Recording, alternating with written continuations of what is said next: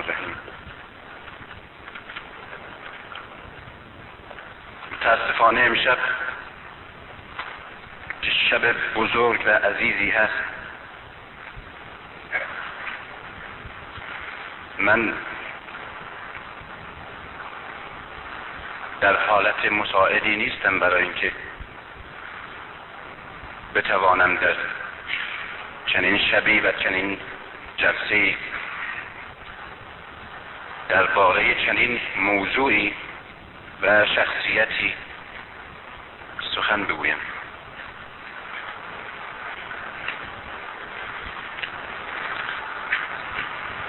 اصولا و اساسا از علی سخن گفتن کار بسیار مشکلی است و برای من خیلی مشکلتر. و هر وقت در برابر او قرار می‌گیرم احساس یک متلاشی شدن می‌کنم و از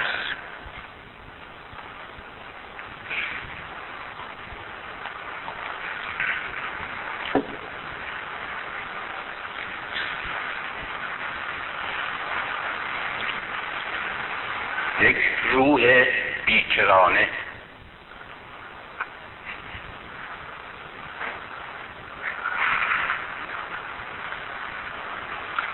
این بود که می‌خواستم بیام عضو بخوام ولی دوستان گفتن گروهی از خانم ها و آقایان چون آمدن و اعلام کردیم برای این برنامه نمیشه. و حالا آمدم. جلو خود شما عضو خواهم که نمی‌تونم صحبت کنم. و مرا خواهید بخشید. و فردا هم که اعلام شده است روز نوزدهم بعد از ظهر برنامه خواهم داشت اعلام می‌کنم که نمی‌تونم حرف بزنم. و موضوعی که اعلام شده است. در روز بیست و یکم بعد از ظهر در اینجا عنوان خواهم کرد. و یک موضوع بسیار اساسی است. به نام علی بنیانگذار وحدت اسلامی است. درست برعکس اون چه در ذهنهای عموم هست. و به خصوص در ذهن مخالف شیعه که اعتقاد به علی و تشیع علی عامل تفرقه اسلامی بوده است. برعکس اوست که خود را قربانی وحدت مسلمین کرد. و این چون یک بحثی است که امروز در ایران و همچنین در همه جامعه های اسلامی مطرحه من از کسانی که به سخن من گوش میدن خواهش می‌کنم که این بحث رو بشنون و به هر حال فردا یکی از عللش هم این خواهد بود که کسانی که مخاطب مستقیم من هستند و بیشتر دانشجویان یا کسانی در ردیف و صف دانشجویان هستند چون تعطیل نیست فردا گرفتارند و شاید نتوانند همشون شرکت کنند. الان چون امکان فکر کردن و حرف زدن برای من نبود یک چیزی نوشته بودم در گذشته. خواستم اون رو بخوانم. به خاطر این که فکر کردم بیش از این قدرت و توانایی ندارم که یک متنی را از روح براعت کنم.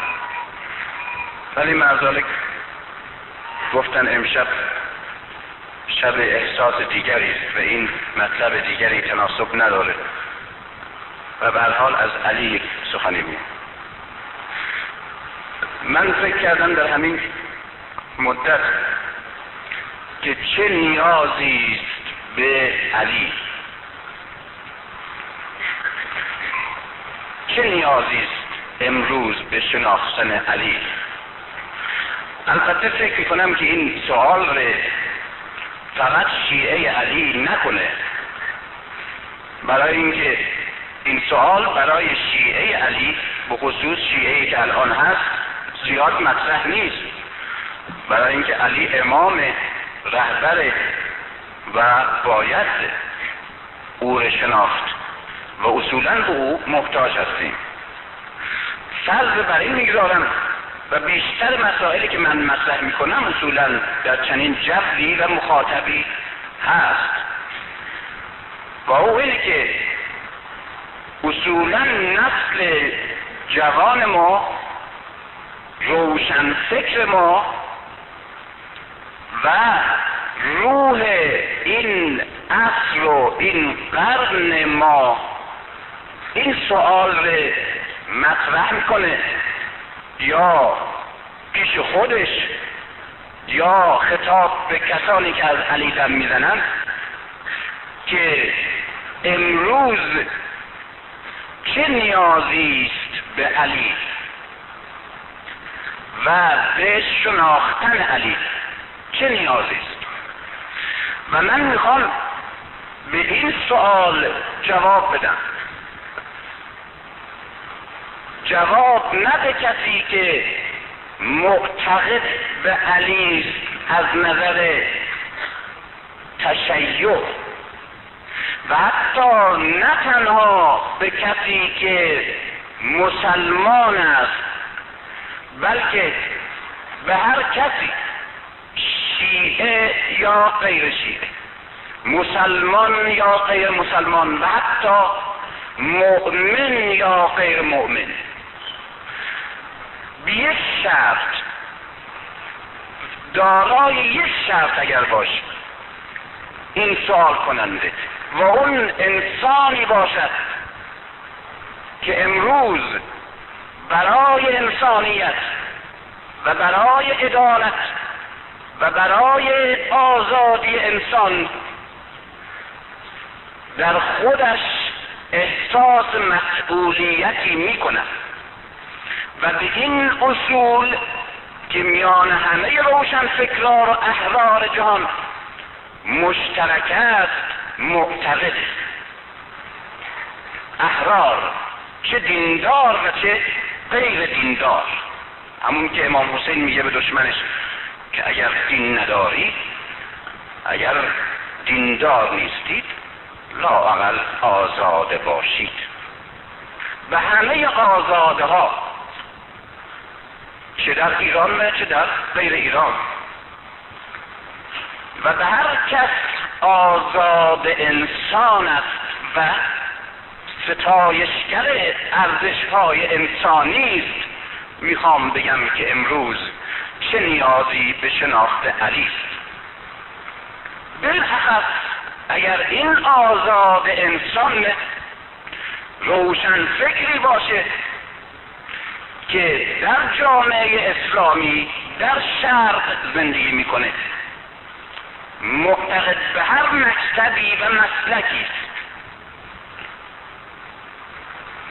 می‌خوام بگم امروز ولو در چارچوب یک مذهب خاص هم معتقد نیستی باز به شناخت علی نیازمندی.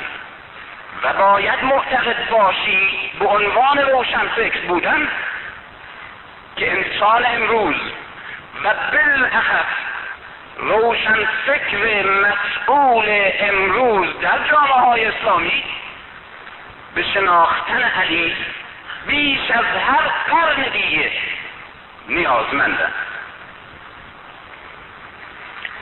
و برعکس اون که به فکر روشن فکر می‌رسه که علی یک شخصیت بزرگی بوده اما در گذشته و یک شخصیت تاریخی است. و امروز نیاز انسان احساس انسان و هدفهای انسان تغییر کرده. بنابراین دو مرتبه طرح اون شخص و طرح اون سیما یک کار گذشته و کهنه است برعکس می‌خوام بگم که هیچ وقت مثل امروز بشریت و به خصوص روشن فکر گرفتار در جامعه های اسلامی به شناختن انسانی به نام علی نیازمند نبوده است. چرا؟ امشب اگر و تا جایی که بتونم به این چرا جواب میدم. به شناخت باز علی میگم نه محبت و عشق به علی که گفتم و بارها محبت به علی عشق به علی پیش از شناخت خود علی هیچ ارزشی نه تنها نداره بلکه سرگرم کننده است و تخدیر کننده و معطل کننده. و کسانی که مردم ره. به نام محبت علی و عشق به مولا. بدون شناخت مولا و معرفت دقیق و درست سخن او و راه او و هدف او.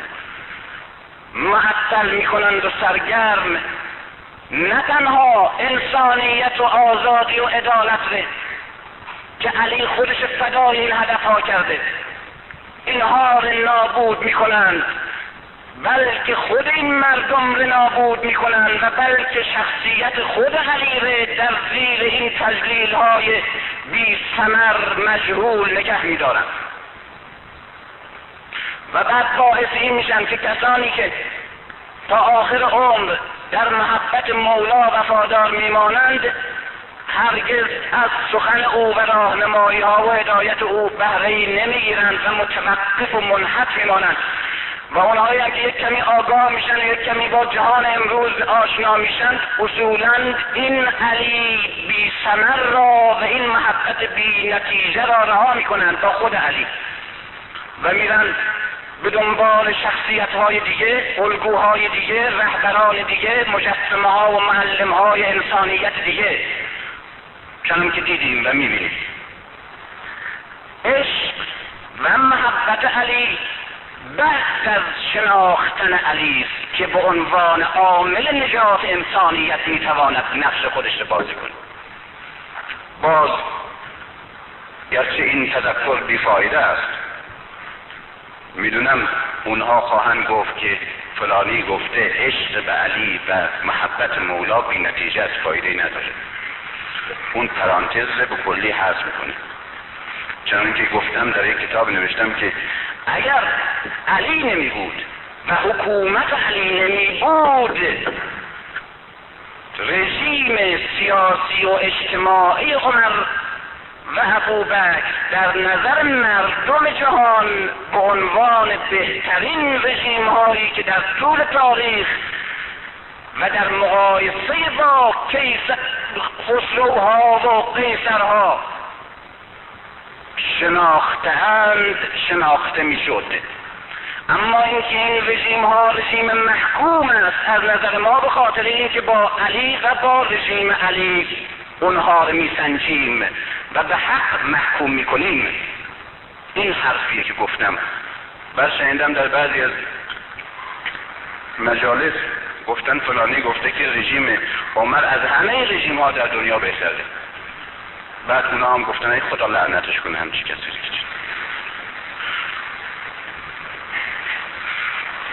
خدا لعنت کنه کسانی رو که حق پامال می‌کنن. برای حق یک آدم کوچک مثل من.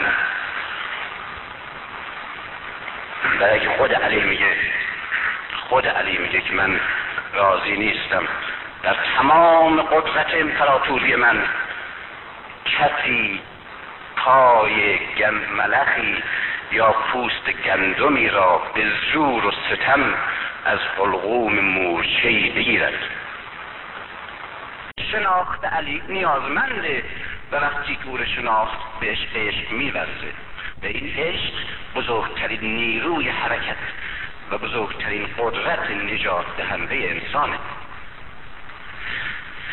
شناخت علی شرح حال علی در سه دوره تقسیم بندی میشه.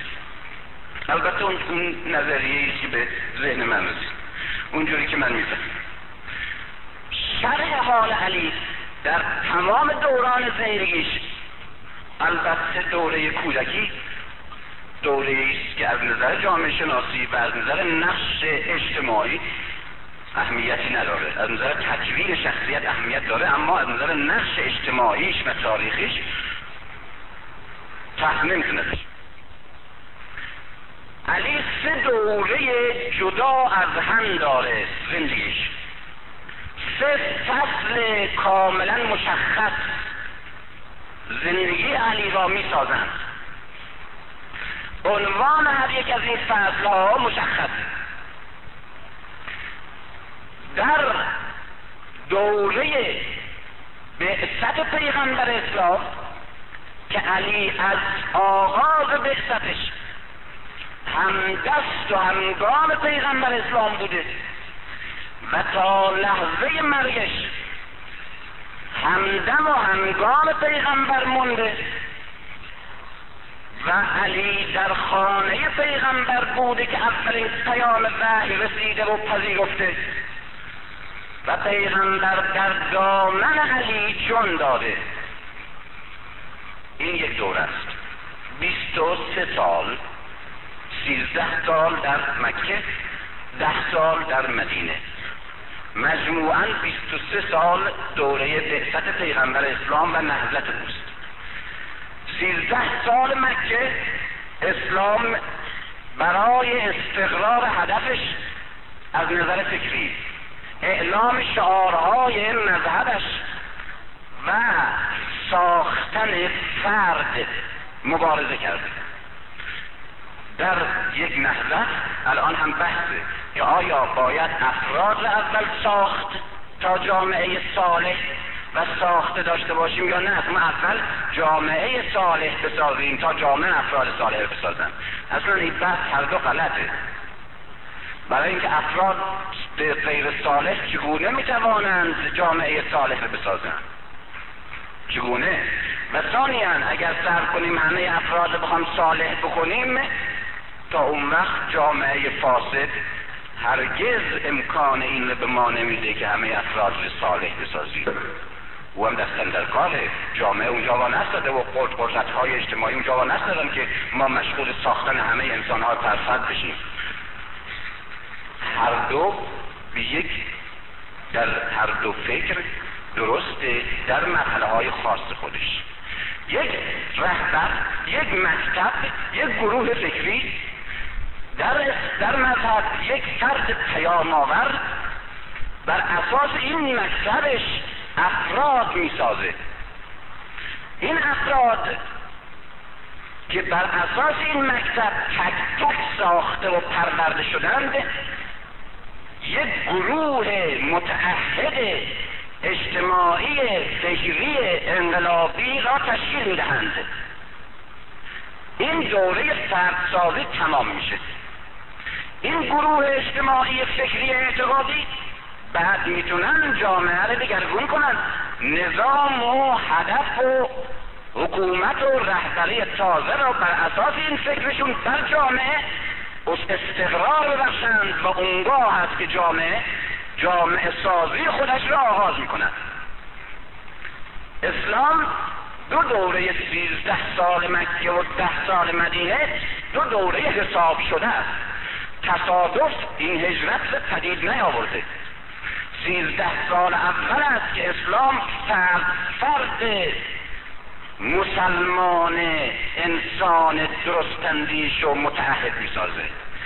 و این اقلیت که مهاجران هستند در سیزده سال اول گروه متحدی را می‌سازند. و این گروه است که مرحله دوم را آغاز می کنند در مدینه و اون مرحله ساختن یک جامعه درست تا و مکتبی و صالحه بنابراین مکه دوره سازی مدینه دوره جامعه سازی است. در تمام این سالها و در هر دو دوره از اولین لحظه تا آخرین در پیغمبر علی همگام و همراه بوده و در شدیدترین محلکه ها پیشتاز و می‌دانید. این دوره دوره زندگی خاص علی است که با مرگ پیغمبر این فصل از زندگی علی پایان میپذیرد فصل عنوان فصل و متن فصل ها هر فصلی در متن دیگه ادامه پیدا می‌کنه در متن دیگه ادامه پیدا می‌کنه. اما اونچه که تکیه زندگی و مظهر و مناگ این فصل است یک دوره خاص و جدا از دوره های دیگه زندگی را تشکیل میده. این دوره عنوانی داره از زندگی علی که همون عنوان زندگی پیغمبر اسلامه. با اون دوره مکتب سازی است. استقرار مکتب در ذهن جامعه و پرورش مکتب اشخاص بر اساس این مکتب. احیای مکتب ایجاد ایمان در وجدان زمان و تشکیل یک گروه اعتقادی و در یک کلمه مبارزه به خاطر یک هدف. در تمام این 23 سال و اون عبارت است از مکتب. این فصل اول زندگی علی است. 23 سال اول در زندگی علی 23 سال مبارزه به خاطر مکتب اسلام. بلا فاصله پس از مرگ پیغمبر وضع و جبهگیری تغییر پیدا می‌کنه. رهبری عوض میشه. قدرت ها و نیروها و صفهایی که در داخل حزب خاموش پنهان نشسته بودند و در این عمومیت مبارزه به خاطر مکتب خودشون را نشان نمی‌دادند این صفها روی کار آمد. جناها مشخص شد. قدرت های پنهانی داخل این حزب نمودار شدند. و بعد سکوت علی آغاز شد. سکوت به این معنا که نمی‌تواند فریاد بزند. زیرا ناگهان دید که کسانی که 23 سال در برابرش بودند امیت ابن خلف و ابو جهل و اکرمه و ابو سفیان و اینها نیستند.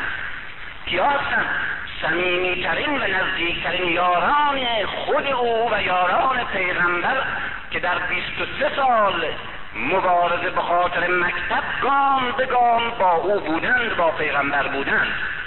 اینها در برابرند مبارزه با اینها عبارت است از نابود کردن شخصیت های بزرگی که به هر حال و در شرایط خاص اون روز حفظ قدرت و وحدت اسلامی در دستهای اونها و در شخصیتهای اونها تبلور پیدا کرده بود و جناح بندی ها و اختلافات خانگادگی و قدرت های داخلی در اسلام و در میان مسلمین چنان بافت پیچیده ای درست کرده بود که گره این بافت ها این شخصیت هایی بودن که اکنون در برابر علی ایستادن و علی در برابر اگر شمشیر بکشه بر روی کسانی شمشیر کشیده که گرچه برای پامال کردن حق او برخواستند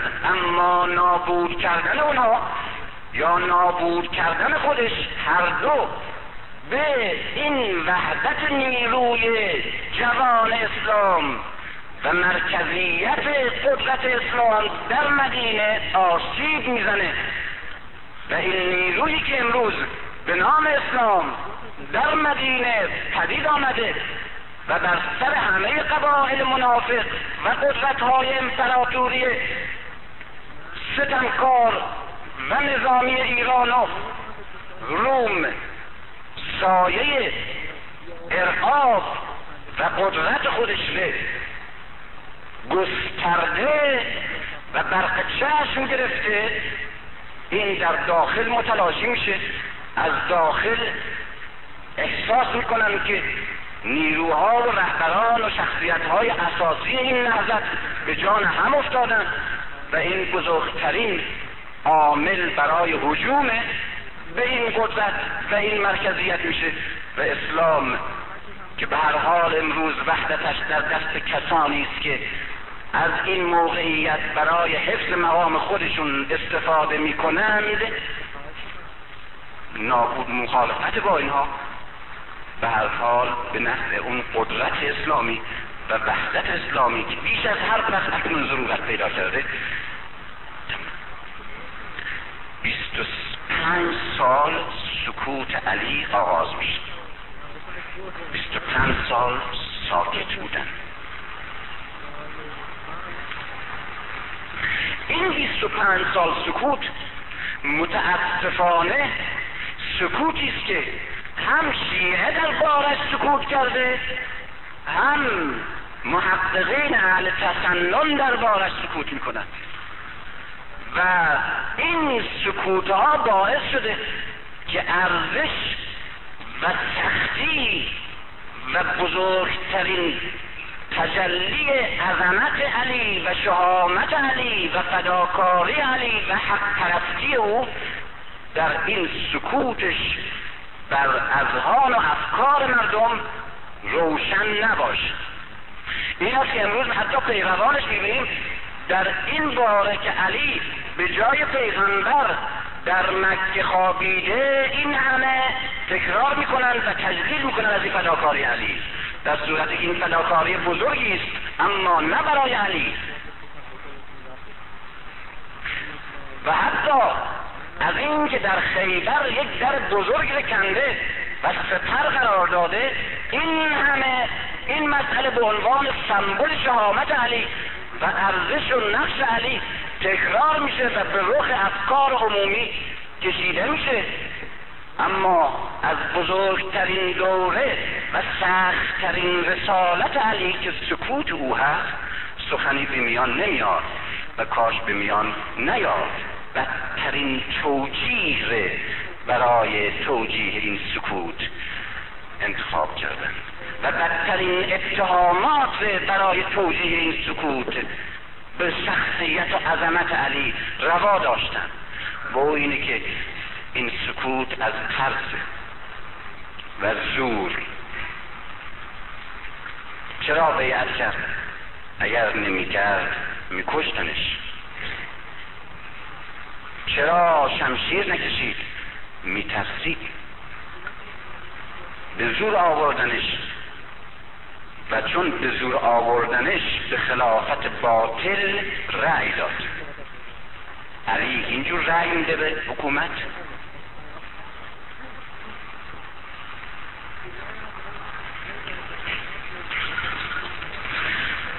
از سال آخر دهم و اول یازدهم که دوره وحدت دوره مکتب تمام میشه و نفاق و اختلاف در داخل جامعه اسلامی بروز می‌کنه. علی سکوتش آغاز می‌کنه؟ و این سکوت تا سال سی و پنج سال انقلاب مردم علیه عثمان و کشته شدن عثمان ادامه داره. بیست و پنج سال. سال دهم تا سی و پنج. بیست و پنج سال سکوت برای وحدت. در اینجا انقلابیون میان و تنها کسی را که می‌شناسند که به خاطر عدالت یعنی همون چیزی که در عثمان نیافتند و علیه او قیام کردند. می‌تواند عدالت را تحقق بخشد در جامعه اسلامی یعنی علی اون را به حکومت انتخاب کردند و دوران حکومت علی پنج ساله. در این دوره دیگه بزرگترین عنوان این دوره از زندگی علی مکتب نیست. زیرا همه اون جناهای مختلف و منافق و مؤمن همه به شعارهای اسلامی به اصول اعتقادی به پایه های اساسی این مکتب معتقدند. همه به توحید معتقدند به نبوت معتقدند به معاد معتقدند به قرآن معتقدند به رسالت شخص پیغمبر معتقدند. پس دوره استقرار و مبارزه برای مکتب این دوره نیست. دوره سکوت برای وحدت هم نیست. برای که اکنون علی دیگه روی کار زمامدار شده. زمامدار اقلیت است که باید سکوت کنه و تحمل کنه از هم وزم منافق مسلحت پرست خودخواهش. و در برابر او سکوت کنه تا به نفع دشمن مشترک تمام نشه. اما اکنون علی به حکومت رسیده و دیگه رسالتش و بزرگترین رسالتش وحدت نیست عدالت. بنابراین تمام شرح حال علی را که خوشبختانه جز به جز حوادث شما میشنه شنیدین و می‌دانید فقط من اینجا تقسیم بندیش می‌کنم. به سه دوره تقسیم میشه. بیست و سه سال اول با پیغمبر برای استقرار مکتب بیست و پنج سال را در برابر جبهه های داخلی مخالف برای وحدت و پنج سال حکومت برای استقرار عدالت. و پنج حکومت برای استقرار عدالت. این زندگی علی است. یکی یکی سرپاره نمیشه تشریح کرد. و به خصوص در چنین تنگنایی و در چنین وقتی و حالی. شما نقش علی را در این 23 سال مکتب و استقرار مکتب اعتقادی یعنی اسلام می‌شناسید. در جبهه های جنگ قاطعیت علی و پیشتازی علی و مجری بودن علی در برابر احکام و فرماندهی شخص پیغمبر. از احد از حنین از فتح از بدر از خندق. این مبارزات رو به این صحنه ها رو می‌دانیم. و ضربه های او را که ضربه هایی بود که بعد دشمن در داخل اسلام انتقامش را از خود علی و خاندانش گرفت می‌شناسیم. در خندق در برابر ابو سفیان و باندش بود. یک ضربه به قهرمان دشمن می‌زنه در دوره جوانیش 26 هفت ساله. که پیغمبر ارزیابی که می‌کنه برای این ضربه بسیار عجیب و درست و عمیق. و میگه این تنها ضربه که در خندق علی زد بیشتر میارزد از عبادت مردم هر دو جهان. و ارزیابی بسیار درست منطقی است. برای اینکه عبادت مردم هر دو جهان تک تک برای فرد فرد مردم هر دو جهان میارزد. اما این ضربه است که سرنوشت یک نهضت و سرنوشت انسان رو تغییر میده. و برای اینه که اسلام جهاد بیشتر از اسلام عبادت هر دو جهان ارزش داره. این ارزیابی رسالت علی در دوره اولیه 23 سال مکتب. دوره سکوتش آغاز میشه. دوره ای که می‌داند. نمی‌خواد بیعت کنه.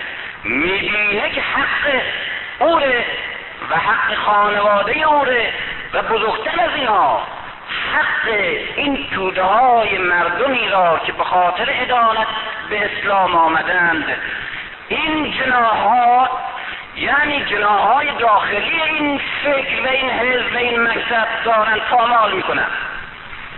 باندها نیرومنده و قویترین باندی که در تاریخ کاملا مشخصه انتها متاسفانه به این شکل مشخص نشده به وسیله مورخین باند کوچکی است از نظر شمار و بسیار نیرومند است از نظر کیفیت. به رهبری ابو بکر اعضای اینا سعد ابن عبی وقاص. دومی عثمانه سومی طلحه. چهارمی زبیره پنجمی عبدالرحمن ابن قوفه ابو بکر عبدالرحمن ابن قوف طلحه زبیر سعد ابن عبی وقاص. این پنج نفر در اول سال بعثت پیغمبر سال اولی که اسلام اعلام کرده وجود خودشه ظهور خودشه در تاریخ می که اول ابو بکر آمد از خارج از خانواده پیغمبر اول ابو بکر آمد و مسلمان شد.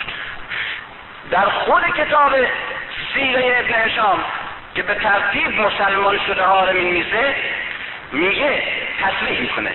که به فرمان ابو بکر پنج نفر دیگه وارد اسلام شدن.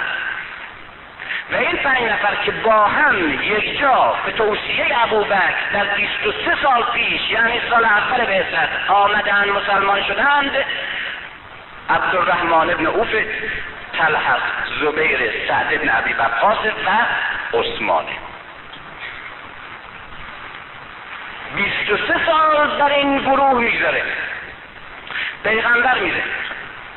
بعد عمر میاد ابو بکر میاد. دو سال ابو بکر میگذره. ده سال عمر حکومت می‌کنه میگذره. عمر در آخرین لحظه مرگش یک شورا انتخاب می‌کنه که خلیفه رو شما انتخاب کنی. من نظر ندارم. این شورا اعضاش که نگاه می‌کنیم غیر از علی که برای توجیه اون انتخابات واردش کردند شش نفرند. یکیش علی تش تش دیگه همین پنج نفرند همین پنج نفر. یعنی این پنج نفر که به توصیه ابو با هم وارد اسلام شدن بیست و سه سال از این ورودشون به اسلام با هم دست جمعی گذشته در دوره پیغمبر. دو سال در دوره ابو بکر 25 سال. ده سال در دوره عمر 35 سال. یعنی باز بعد از 35 سال یک شورای انتخاب خلافت درست میشه وصله عمر و از اون شورا بی کم و کاف این پنج نفرن. از این باند ابو بکر قبلا مرده. این باند که علی تحمیل شده بر این باند مسلم عثمان سر در میاره که جز همون پنج نفر. بعد این باند هر کدامشون تا وقتی که موندند و بودند بدون استثناء در برابر علی بودند در داخل حزب. در داخل حزب الله همین حزب اسلام یک جناح ضد علی بودند به طوری که در زمان علی طلحه و زبیر عثمان دیگه رفته ابو بکر دیگه رفته طلحه مونده زبیر مونده سعد مونده. عبدالرحمن ابن قوفن در زمان عثمان رفته. از این طلحه و زبیر و سعد ابن عبی وقاص سه تا اعضا اوفان موندن هنوز در زمان علی. طلحه و زبیر می‌بینیم در جمل با علی میجنگند و از بین میرن. یکی دیگه مونده سعد بن عبی وقاصه این شخصیت بزرگ و نامی حکومت اسلامی و جز فاتحین بزرگ تاریخ که برای عمر اون شمشیرها رو می‌زنه و ایران فتح می‌کنه.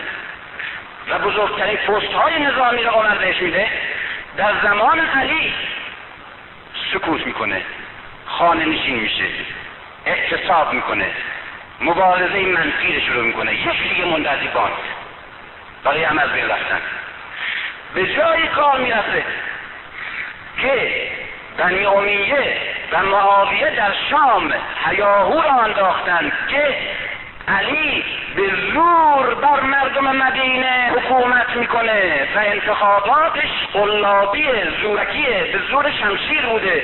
انقلابیون مثل و بسره حمله کردند. برای کشتن عثمان آمدن بعد به شمشیر اونا این کار آمده. رأی ندادن. مهاجرین و انصار رأی ندادن به علی یا اگر هم دادن به زور بوده بعد نماینده مثل معاویه میان به مدینه از سعد می‌پرسن که آیا راسته که شما به زور به علی رأی دادین و علی واقعا رأی نیاورده؟ این آدم که جزء مخالفین و دشمنان بنی امیه است. و در طول 23 سال در زمان پیغمبر در جبه های جنگ مبارزات بزرگ کرده و در زمان ابو بکر و عمر بزرگترین شمشیرها رو به نفع اسلام زده و شخصیت بزرگ و نامی اسلامه اما تنها عضو باقی مونده از بانده دلیل در اینجا می‌بینه که این جوابی که باید بده به ضرر علی تمام میشه که همسر اوست و به نفع دشمن مشترکشون که معاویه است. اما چیکار می‌کنه؟ سکوت می‌کنه. می‌پرسن که به زور رو کار آمد علی سکوت می‌کنه. سکوتی که بدتر از هر تصریحی است و سکوتی که میدانه به ضرر علی است و به نفع دشمن مشترکه. و به ضرر اسلامه حتی اسلامی که خودش معتقده.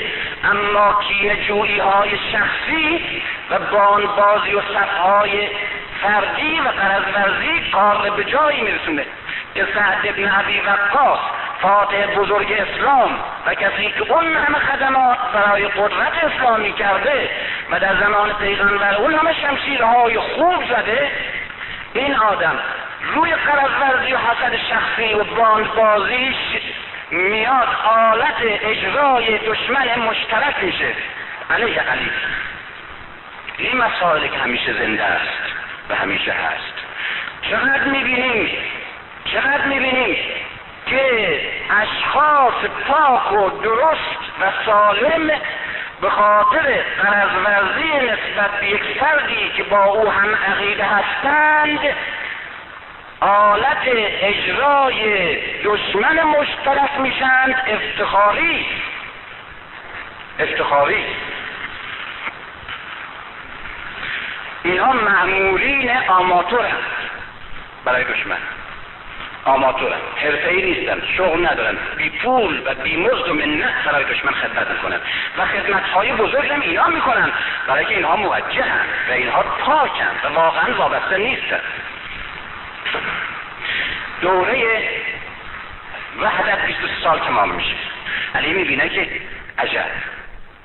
چه کار باید بکنه؟ چه کار باید بکنه؟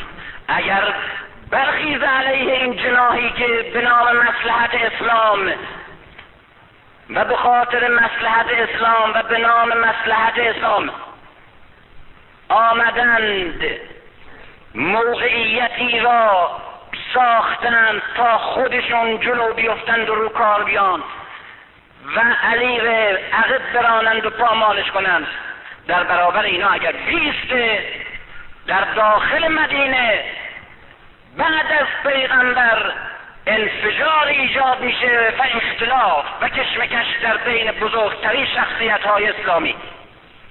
و این بزرگترین عامل تحریک قبایل عامل تحریک امپراتوری روم و ایرانه که پیغمبر بزرگترین ضربه های شخص بینا نشون داده.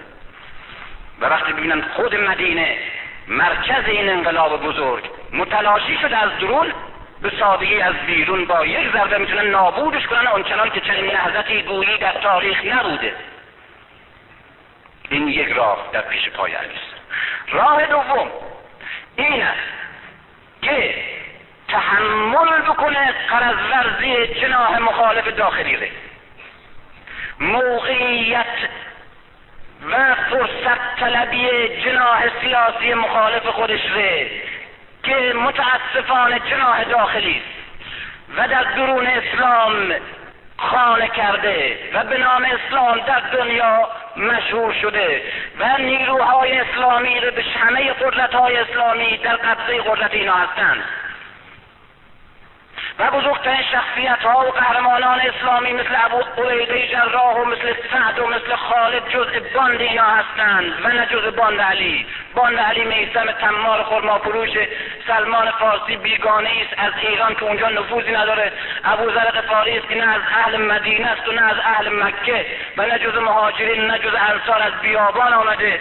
و بلال حبشی است که یک برده قریب حبشی است که در اونجا نفوذی نداره و تمام سرمایه های اینا انسانیت معنویت تقوا و فداکاریشون به خاطر اسلام بوده و هیچ گونه پایگاه اشرافی و خانوادگی ندارن.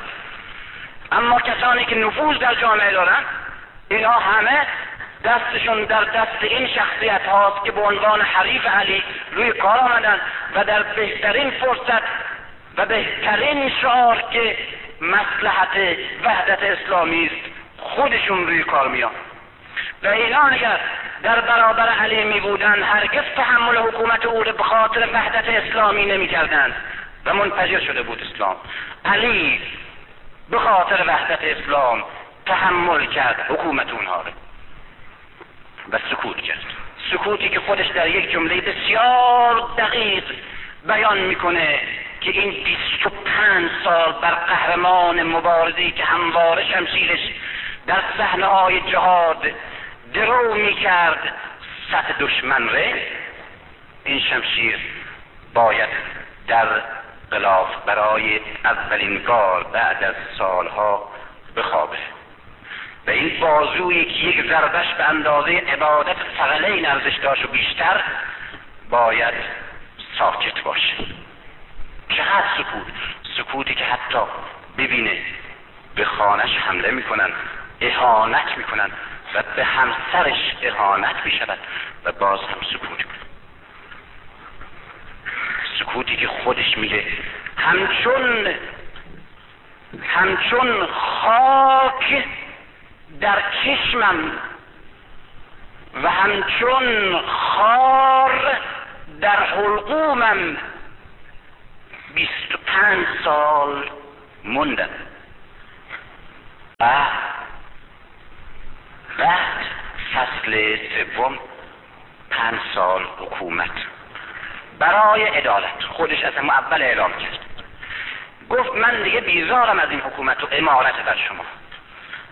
اما فکر کردم که این قدرت و حکومت رو به دست بگیرم شاید بتوانم بتوانم حقی را بر روی پای خودش بایستانم.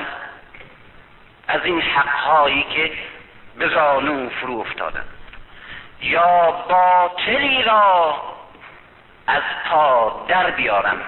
از این باطل هایی که بر پا ایستادند. این اعلام فصل سوم زندگی است. اینجا زندگی باز فصل دیگر حرفهای دیگر کارهای دیگر و تجلی ارزش های تازه از این وجودی که معجزه خلقت. برادرش میاد این کیه؟ در دوره است که پست ها همه قسمت شده. پست های آب و نوندار گیر این عرب گرسنه فقیر. عربستان افتاده. پست های آب و نوندار کدام؟ حکومت بر امپراتوری ایران حکومت بر امپراتوری روم بر مصر یکی از این پست هاست حکومت مصر یک پسته حکومت ایران یک پسته این پست همه قسمت شده. به دست بنی امیه به دست قوم خیشه عثمان به دست اصحاب کبار. حالا علی آمده یک مرتبه می‌خواد این قدرت ها از دست این شخصیت هایی که در این 25 سال ریشه در اعماق فرو بردند و به نام دین و جهاد و شمشیر الله همه رام کردند در قدره خودشون گرفتند و هم زکات دارند و هم جهاد از دست اینا بگیره. کار مشکل شروع میشه. و در دوره ای که بخشش های عثمان و معاویه گوش همه سخاوتمندان جهان رو تر, تر کرده در چنین دوره یک عکس عمل هایی به خرج میده که تکان دهنده باور کردنی نیست غیر قابل تحمله. طلحه و زبیر کیا بودن؟ زبیر پسر صفیه دختر عبدالمطلب پسر عمه خود پیغمبره. طلحه طلحت الخیر در اسلام. اینا در زمان خود پیغمبر چهره های برجسته و متنفذ و مقدس در اسلام بودند و همواره با چهره پیغمبر و علی در چشم ها دیده می شدند و نموده می شدند و طلحه و زبیر شخصیت هایی هستند که در همین شورای عمر خودشون در برابر علی و در برابر عثمان کاندیدای خلافت هم کاندیدای خلافت هم یک شخصیت هایی حالا علی آمده. می‌دونم که علی پول زور به کسی نمیده باش نمیده. به خاطر مسلحت چون شخصیت های متنفذن بالاخره یک لغمه به دهن اینا بندازیم ساکتشون کنیم. نمیده. می‌دونم نمیده. برای همین هم هست که میگن بابا تا یه حد دیگه خب معلومه هر کس میپذیره. ما طلحه و زبیریم. طلحت الخیریم و زبیریم. و کسانی هستیم که بزرگترین ستایش ها را از زبان پیغمبر درباره ما مردم شنیدن و در دوره خلفاء سلاسه بزرگترین شخصیت در جامعه اسلامی داشتیم از رهبرانیم و حتی خودمون پیش از تو و پیش از عثمان کاندیدای خلافت اسلامی بودیم. حالا خلی خلافت نمی‌خوام چی چون می‌دونم تو سخت می‌گیری این استنداری دو تا شهر به ما بده. چراغ پف می‌کنه چراغ پف می‌کنه جواب ایناست. نه از این مقدس بازی هایی که الانم بعضی ها دارن می‌بینیم در یک جایی کار می‌کنه که اصل سرمایش معلوم میشه خرج ها میشه و مال کیا هست. اون وقت اونجا معموله مسئوله. اون وقت بیچاره کارگر می‌گفت در یکی از کارخانه ها یک کارگری می‌گفت ریحون کاشته بودن. مسئول اونجا آدم خیلی مقدس مؤمنیه. توی سحن حیات کارخانه ریحون کاشته بودن. بعضی از این کارگرای بچه هاشون می‌رفتن یک کمی از اون ریحون ها جمع می‌کردن بانون بخورن. این می‌رفت از دست اینها کم می‌زد که این مال بیت الماله مال من نیست مال تو نیست. اینا صندوق نسوز برای سرمایه داری هستند و برای ظلم هستند. اینجور مقدس ها که در خدمت نامقدسی در میان مقدس بازی را میندازن اینا صندوق نسوز اونا هستند. مقدس بازی را نمیندازه که حالا به خاطر این که دو پول از این روغن صرف میشه و میشه بدون اینکه ما این چراغ داشته باشیم تو تاریکی زندگی بکنیم از تو تاریکی زندگی می‌کنیم چراغ بیت المال نمیسوزونیم. در این حد که ما می‌فهمیم مقدس بازی نیست. این جواب به طلحت به زبیر به همه قدرتمندا و قارتگرانی هستند که از صفه باز و دستهای پر عثمان لبریز ثروت و قدرت شدند. این اعلام اوناست. اینو می‌فهمه که دیگه اینجا چه خبره. این این یک چنین پیغامه که رژیم عوض شد. رژیم عوض شد. کسانی که به قول خود حضرت امیر درباره خلیفه پیش از خودش میگه میگه این سومی درست مثل یک حیوانی که بغل پرورده باشه از بس خورده باشه کارش و رسالت و امامتش بر مسلمین چی بود؟ و جولانگاه رسالتش در زندگی چی بود؟ پهلو برآورد از چربی و از خوراک. بین آخر و مزبلش در رفت آمد بود. و این مظهر همه کسانی بود که همدست و همداستان او خلافت اسلامی را در جهان و حکومت الله را در جهان و جهاد در راه خدا را در جهان تعهد داشتند. حالا یا آمده تمام اینایی که سیر و پرد شریدند و بزرگترین قدرت ها دارند به اینا اعلام می‌کنه. به اعلام می‌کنه. اگر می‌توانستم و اگر بتوانم این پولایی را که از مردم اینا خوردند اگر حتی ذریش به قباله زنهاشون رفته باشه پس می‌گیرن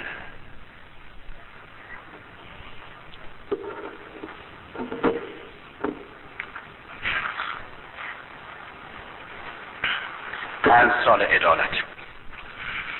مبارزه اینجا برای مکتب نیست دیگه مشرک نیست در برابر. کی در برابر؟ منافق رند و مقدس خر. اینه که هم در سفین باید بجنگه هم در نهروان.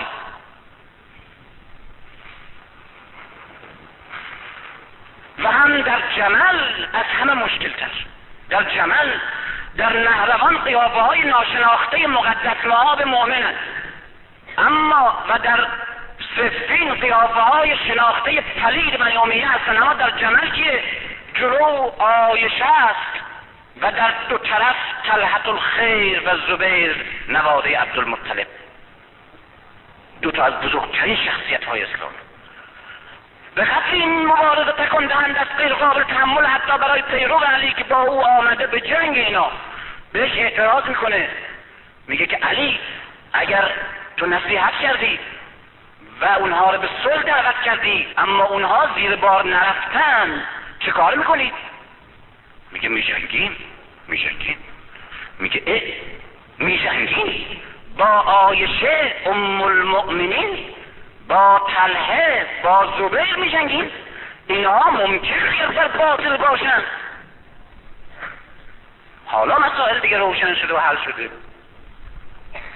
علی یک جمله ای داره که تاها حسین میگه که در زبان بشر از وقتی که سخن گفتن پدید آمده جمله به این عظمت پدید نیامده. با اینه که میگه چی میگی مامن تو حق را به مرد میسنجی یا مرد را به حق. چیکار می‌کنی تو؟ حقیقت رو از روی شخصیت ها نشون میدی من تشخیص میدی. یا شخصیت ها رو از روی حقیقت. آقا حق خودش یک ملاک برای شناختن داره که اونا شخصیت ها نیستن. پاسایان نیستن.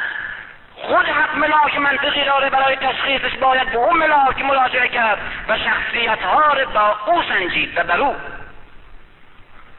در همینجا یکی از دشمنان در صف مخالف با یک صدای ملی و رقتآور و بسیار اثر بخش قرآن می‌خوانه. دشمنای علی در دوره پنجم در دوره سوم پنج سال عدالت اینها هستند. مبارزه با اینا مشکله قرآن می‌خوانه این قرآن تأثیر می‌ذاره روی پیروان علی در صف مخالف. به علی میگه که می‌بینین اینها چگونه می‌توانند بر باطل باشند کسی که با این حال داره دعا می‌خوانه شب زنده داری می‌کنه تلاوت قرآن می‌کنه. میگه فردا بهت نشون میدم. فردا بهت نشون فردا جنگ میشه و کشتار و قتل عام و و همه این مقدسین نفله میشن. بعد همون کسی که دیروز تحت تاثیر قرار گرفته بود صدا می‌زنه. با نیزش توی یک لجن فرو می‌بره. یک هیکل بسیار مقدس معابر از تو لجن میاره بیرون. میگه اینه سرنوشت کسی که دیروز اونجوری تو رو تحت تاثیر قرار داده بود. و سرنوشت فرداش از اکنون بدتره. ملاک داره حقیقت. ملاک داره. اینها نباید گوله ای چیزا خورد. ملاک داره. در همین جاست که عدالت در همین جاست که عدالت اون چنان سخته. علی در حد نقشش می‌بینیم به صورت یک قهرمان مطلقه. مطلق. برای مکتب هیچ کس نتونست نقش اوره و معادل و مشابه و نزدیک بوده در اون 23 سال داشته باشه. و هیچ کس نتونست 25 سال سکوت تحمل کنه نه از معاندین و مخالفین و مخالفین خودش حتی ابوذر نتونست تحمل کنه. فریاد زد دیگه. نتونست. و بعد در این پنج سال عدالت سخت که نه تنها بر مخالف و نه تنها بر اون شریده های مزرعه سبز عثمان و اون حاکم بخشی های مسلحتی عمر با همه عدالتش می‌بینیم که چگونه گاه به مسلحت خالد ابن ولید ز ابو بکر میبخشه بعد از جنایت و به مسلحت معاویه بر مردم شام مسلط می‌کنه عمر. این استثناء نداره. ولی استثناء مسلحت نمی‌فهمه چیه. این روح روحی که مسلحت بدون چیه نیست. روحی که مسلحت بدانه چیه نیست. حقیقت یک پارچه. به قدری عدالت الان نقش عدالت شعار عدالت در به قدری سنگین و سخت که حتی برادرش عقیل تحمل نمی‌کنه. چقدر تحمل نمی‌کنه؟ به طوری که چنین مرد بزرگواری و چنین مردی که از کوچکی با علی و در خانواده پیغمبر بوده و پسر ابو طالب بزرگوار در دوره حکومت علی و در گیراگیر علی و معاویه از پیش علی میره پیش معاویه. شوخی نبوده در دوره عمر که کشته میشه عبدالله عمر پسر عمر دیگه یادش میره که اینجا حالا اسلام آمده و حالا قانون و محاکمه است. درست برمیگرده به دوره وحشیگری قبایلی و انتقام انتقام خون را گرفتن. خون بابا انتقامش بر عاده پسره. پسر بزرگتر باید انتقام بگیره. دیگه بدون محاکمه بدون اینکه محکمه شرعی تشکیل بشه قانون قصاص قانون اسلام هیچی. را میفته و چون ابو لولو فیروزان قاتل عمر ایرونی بوده هر جا ایرونی که با او تماس داشته همه رو می‌گیره و سر میبرده و سر می‌زنه. بعد عثمان به کار میاد بلا فاصله بعد از دو روز آقای قاتل رو آزاد می‌کنه. مسلحت نیست آقای پسر عمر شوخیه که مسلحت نیست محاکمه بشه. و علی. و علی. بارها. در عین حال که اون کین توزی های شخصی رو نداره. و پسر ابو بکر بزرگترین مقام میده فرمانداری مصر. و همیشه میگه محمد علی بگین نه محمد ابو بکر اختلاف شخصی که نداره. معذالک همواره میگه من انتقام فیروزان ره و یارانش ره. که بدون محاکمه و بر اساس قانون وحشیگری قبایلی عرب قتل عام شدن می‌گیرن. و همین طلحه و همین زبیر میان می‌بینن که امکان حکومت که یکی و خلافت که از بین رفته حتی استنداری دو تا شهر دیگه از علی نمیره باید برن. به کجا برن؟ برن آیشه رو بردارن. جنگ را بندازن میان اجازه می‌گیرن از علی. علی بهشون میگه می‌دونیم کجا می‌خوان بریم و برای چی. بریم. بریم. عجیبه. این دو نفر می‌خوان از قلمرو حکومتش برن. از مرز خارج بشن. قیام مسلحانه علیه او را بندازن. به روز شمشیر بکشن. بزرگترین توطعه زمان علی را درست کنند که بریم چرا دوتا انسانن پیش از آن که جرمی را مرتکب بشوند اگر اونها را ممنوع کنه از رفتن که حق هر انسان آزادی است آزادی سفر آزادی مسکن قانونی می شود که همه جباران برای برای پامال کردن آزادی افراد به علی متوسل میشن. معذالک این دو تا نقطه خطر میگه برین آزادی چرا؟ برای که نمی‌تونه حق نداره این دو نفر در داخل مرز حکومت خودش محبوس کنه قبل از اینکه دست به توطعه زده باشن. آزادی فردی. قول جرجودا کجا؟ کجا هستن نویسندگان حقوق بشر؟ تا بفهمن حقوق بشر تا کجا؟ تا کجا؟ در عمل نه در سخنرانی و خطبه و مراسم و سازمان ملل و یونسکو و و همه دروغ. در عمل و باز از همین مرد کیست که در دوران حکومت خودش در همه انقلابیون جهان این قانونه که همواره اینا انقلابی بودن و دوستان عدالت که حتی جانشون بارها ریسک کردن برای عدالت. انقلابی محض به حکومت که رسیدن اینها محافظ کار شده. بدون استثناء در همه تاریخ می‌بینیم و الان در دنیا می‌بینیم که چگونه انقلابیون بزرگ جهان بعد از قدرت رسیدن و به سیری بازیگر حرفه سیاست میشن. و تنها و تنها به قول این مرد علی که هم در دوره‌ای که یک فرد در گروه پیغمبر بود و برای مکتب مبارزه می‌شد انقلابی بود. و هم در بیست و پنج سال سکوتش انقلابی موند که قدرت دستش نبود. و هم در پنج سال حکومتش انقلابی بود با اینکه همه قدرت ها در دست او بود. و این است تنها انسانی که برای اولین بار و آخرین بار به حکومت رسیده و علیه حکومتی که خودش زمامش به دست گرفته به خاطر عدالت میشورد. میشورد. یک مرد انقلابی علیه کی؟ علیه رژیم خودش قدرت خودش. معاویه را هنوز روی کار نیامده. هنوز بر خود مدینه مسلط نیست. کسی که عمر نمی‌تونه برداره و بهش داشت میده میگه اون لغمه شام باشه برای حلقوم بنی بود. فرزندان ابو سفیان. هنوز روی کار نیست. عقلش می همه می‌دونن که به این عقل گوش نمیده. و همه می‌دونن که بعد این بهانه برای او میشه.